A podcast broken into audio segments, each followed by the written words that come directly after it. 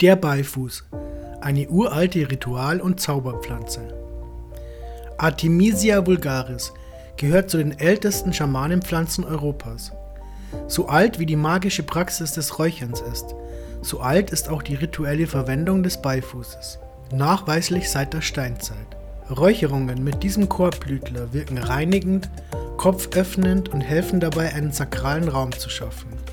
Besonders für schamanische oder psychonautische Rituale sowie zur Meditation ist der Beifuß deshalb ein tolles Räucherwerk.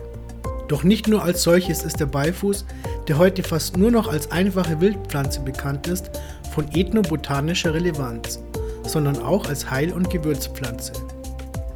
Synonyme Artemisia latifolia, Artemisia officinalis, Artemisia samamisica, Besenkraut, echter Beifuß, Fliegenkraut, Gänsekraut, gewöhnlicher Beifuß, Gewürzbeifuß, Johannishaupt, Jungfernkraut, Johannisgürtelkraut, Machtwurz, Moxerkraut, Sonnenwendkraut, Torwurz, Weibergürtelkraut, wilder Wermut, Wertzwisch, Amarella, Amoise, Mugwort.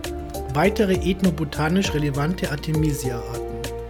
Artemisia abrutanum, Eberraute, Artemisia absinthium, Wermut, Artemisia annua, einjähriger Beifuß, Artemisia sina, Zitwerbeifuß, Artemisia dracunculus, Estragon, Artemisia mexicana, mexikanischer Wermut, Artemisia pontica, pontischer Beifuß, Artemisia tridentata, Steppenbeifuß.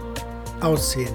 Artemisia vulgaris ist eine ausdauernde Pflanze mit einer Wuchshöhe bis zu 2 Meter.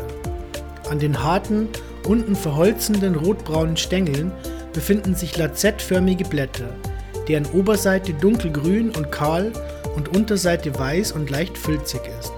Erkennbar ist der Beifuß zudem an seinen gelblich bis rotbraunen, rispenförmig angeordneten Blüten, die im Zeitraum von Juli bis September gebildet werden.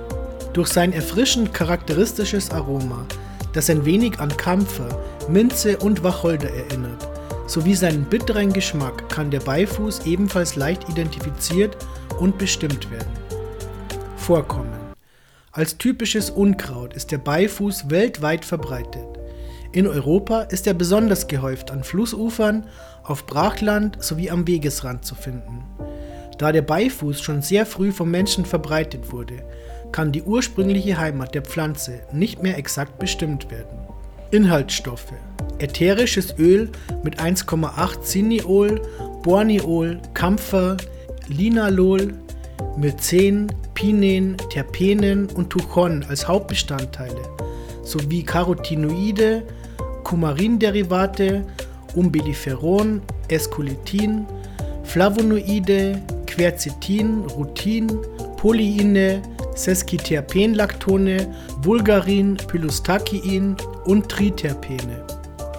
Anzucht Der Beifuß ist eine sehr anspruchslose Pflanze, die sich gut durch Samen anziehen lässt. Die Pflanze ist ein Lichtkeimer, weshalb das Saatgut nicht bzw. nur sehr dünn mit Erde bedeckt werden darf. An den Boden stellt die Pflanze keine besonderen Ansprüche. Allerdings sollte darauf geachtet werden, dass sie einen vollsonnigen Standort bekommt. Der Beifuß hat einen mäßigen Wasserbedarf. Auf trockenen Böden sollte deshalb immer regelmäßig gegossen werden. Vermehrt werden kann er sowohl über Aussaat, Stecklinge als auch über Teilung. In mitteleuropäischen Breitengraden ist der Beifuß frosthart und daher besonders gut für die Gartenkultur geeignet. Die Ernte erfolgt während der Blütezeit von Juli bis September. Dazu werden die oberen Triebspitzen abgeschnitten und getrocknet. Ritueller Gebrauch der Beifuß ist für mich ein ganz starker und verlässlicher Verbündeter. Wolf-Dieter Storl.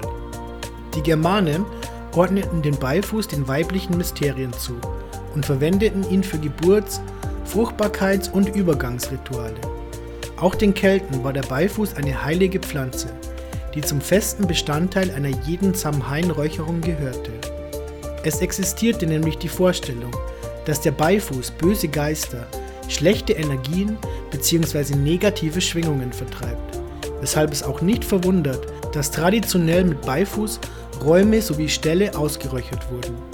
zur Traumintensivierung oder zur geistigen Beruhigung bei Schlafstörungen war es damals zudem nicht unüblich, sich getrockneten Beifuß ins Kopfkissen zu stecken. Genau wie das Johanniskraut, Hypericum perforatum, wurde der Beifuß von unseren Ahnen im Rahmen der Sommersonnenwendrituale verwendet. Etwa wurde beim Sprung über das Sonnenwindfeuer ein Gürtel aus Beifußkraut getragen, der nach erfolgreichem Gelingen vom Springer als Dank an den großen Geist ins Feuer bzw. die Glut gelegt wurde. Man glaubte, dass der Sprung durch das Feuer den Springer von Krankheiten befreie. Interessant ist, dass dieser Brauch in einigen Regionen bis heute fortbesteht. Genau wie der aus selbiger Zeit stammende Ritus, das Sonnenwendfeuer aus neunerlei verschiedenen Hölzern zu errichten. Da der Beifuß den alten heidnischen Germanen heilig war, wurde er im Zuge der Christianisierung genau wie eine Vielzahl weiterer Gewächse als Hexenkraut verteufelt und durch Weihrauch ersetzt, wodurch die Pflanze hierzulande zunehmend an Bedeutung verlor. Bevor das deutsche Reinheitsgebot für die Herstellung von Bier die Zutaten Wasser, Malz, Hopfen und Hefe festlegte, diente der Beifuß außerdem als aromatischer und psychoaktiver Bierzusatz wegen Tuchon. Auf gleiche Weise wie im alten Europa ist der Beifuß auch im gesamten Himalaya-Raum eine wichtige schamanische Ritualpflanze und wird dort ebenfalls als reinigendes, intuitionsförderndes und dämonenabwehrendes Räucherwerk gebraucht. Daneben wird der Beifuß dazu eingesetzt, um einen sakralen Raum zu schaffen, in jenem beispielsweise eine Verbindung zu der jenseitigen Ahnenwelt hergestellt werden kann. In Indien wird die Pflanze vermutlich wegen ihrer an einen Dreizack erinnernden Blätter mit Shiva assoziiert und ist dort als Dankopfer für die Götter von wichtiger ethnoritueller Relevanz. Von nordamerikanischen Prärie-Indianern wird die Art Artemisia tridentata Steppenbeifuß als rituelles Räucherwerk zur energetisch-spirituellen Reinigung sowie zur Abwehr schädlicher Krankheitsgeister gebraucht. So wird ein Smudge Stick Räucherbündel aus Steppenbeifuß traditionell dazu verwendet, um Tippis und Schwitzhütten auszuräuchern. Daneben war der Steppenbeifuß aber auch im Rahmen des Peyote-Kult von ritueller Bedeutung. Zum einen als Räucherwerk und zum anderen als Altarbedeckung sowie als sanftes Kissen für den heiligen Kaktus. Medizinischer Gebrauch Die traditionelle Volksmedizin kennt Artemisia vulgaris als entgiftendes, krampflösendes und menstruationsförderndes Frauenkraut. Abkochungen wurden zur Einleitung der Periode, zur Geburtserleichterung sowie zum Austreiben der Nachgeburt eingenommen. In hoher Konzentration wirkt der Beifuß abortiv. Daneben empfiehlt die überlieferte Heilkunde Zubereitungen aus Beifuß bei Epilepsie, Galle- und Leberleiden, Hämorrhoiden, Kopfschmerzen, Magen- und Darmproblemen, Mundgeruch, Nervenleiden, Schlafstörungen, Übelkeit und Würmern. Die traditionelle chinesische Medizin kennt den Beifuß ebenfalls schon seit Jahrtausenden und verwendet die Blätter im Rahmen der sogenannten Moxibustion, daher auch die Bezeichnung Moxakraut. Wirkung Auf körperlicher Ebene wirkt Beifuß, begründet durch die enthaltenen Bitterstoffe sowie das ätherische Öl, antibakteriell, antimykotisch, appetitanregend, durchblutungsanregend, galletreibend, krampflösend, menstruations- und wehenfördernd, tonisierend sowie verdauungsanregend. Die subtile Psychoaktivität der Pflanze äußert sich in beruhigenden sowie geistklärenden Effekten. Als inhaliertes Räucherwerk wirkt Beifuß harmonisierend sowie reinigend und kann dabei helfen, Altes loszulassen, weshalb ein solches beispielsweise für schamanische Übergangsrituale sehr wertvoll sein kann.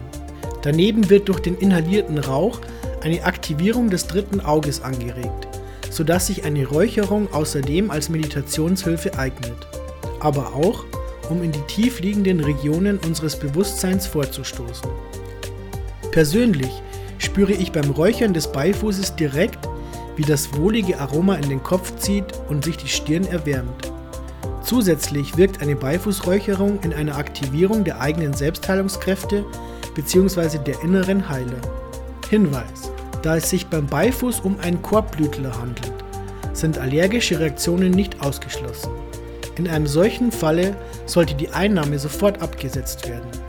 Während der Schwangerschaft darf der Beifuß wegen seiner abortiven Wirkung überhaupt nicht eingenommen Zubereitungen. Räucherwerk. Zum Räuchern werden das Kraut sowie die Blüten verwendet.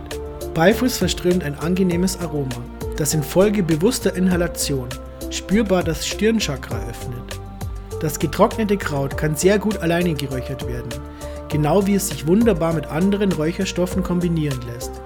Persönlich mag ich Mischungen, die neben Beifuß zu gleichen Teilen entweder Lavendel, Mariengras, Wacholder oder Weihrauch enthalten. Teeaufguss. Dazu einen Teelöffel Beifußkraut mit ein Viertel Liter kochendem Wasser übergießen und zwei Minuten ziehen lassen. Der Geschmack des Tees ist bitter und sollte nicht mit Zucker oder anderen Süßstoffen überdeckt werden, denn gerade die Bitterstoffe sind es, die heilen, weshalb die Wirkung den bitteren Geschmack definitiv wieder aufwiegt. Gute Medizin schmeckt eben bitter. Ein abendliches Beifußbad hilft bei allen Unterleibserkrankungen, die durch Kälte entstanden sind. Dazu zunächst 200 Gramm getrocknetes Beifußkraut mit 3 Liter Wasser 9 Minuten aufkochen lassen und den Sud im Anschluss durch ein Sieb ins laufende Badewasser geben. Daneben eignet sich das Kraut als verdauungsförderndes Küchengewürz.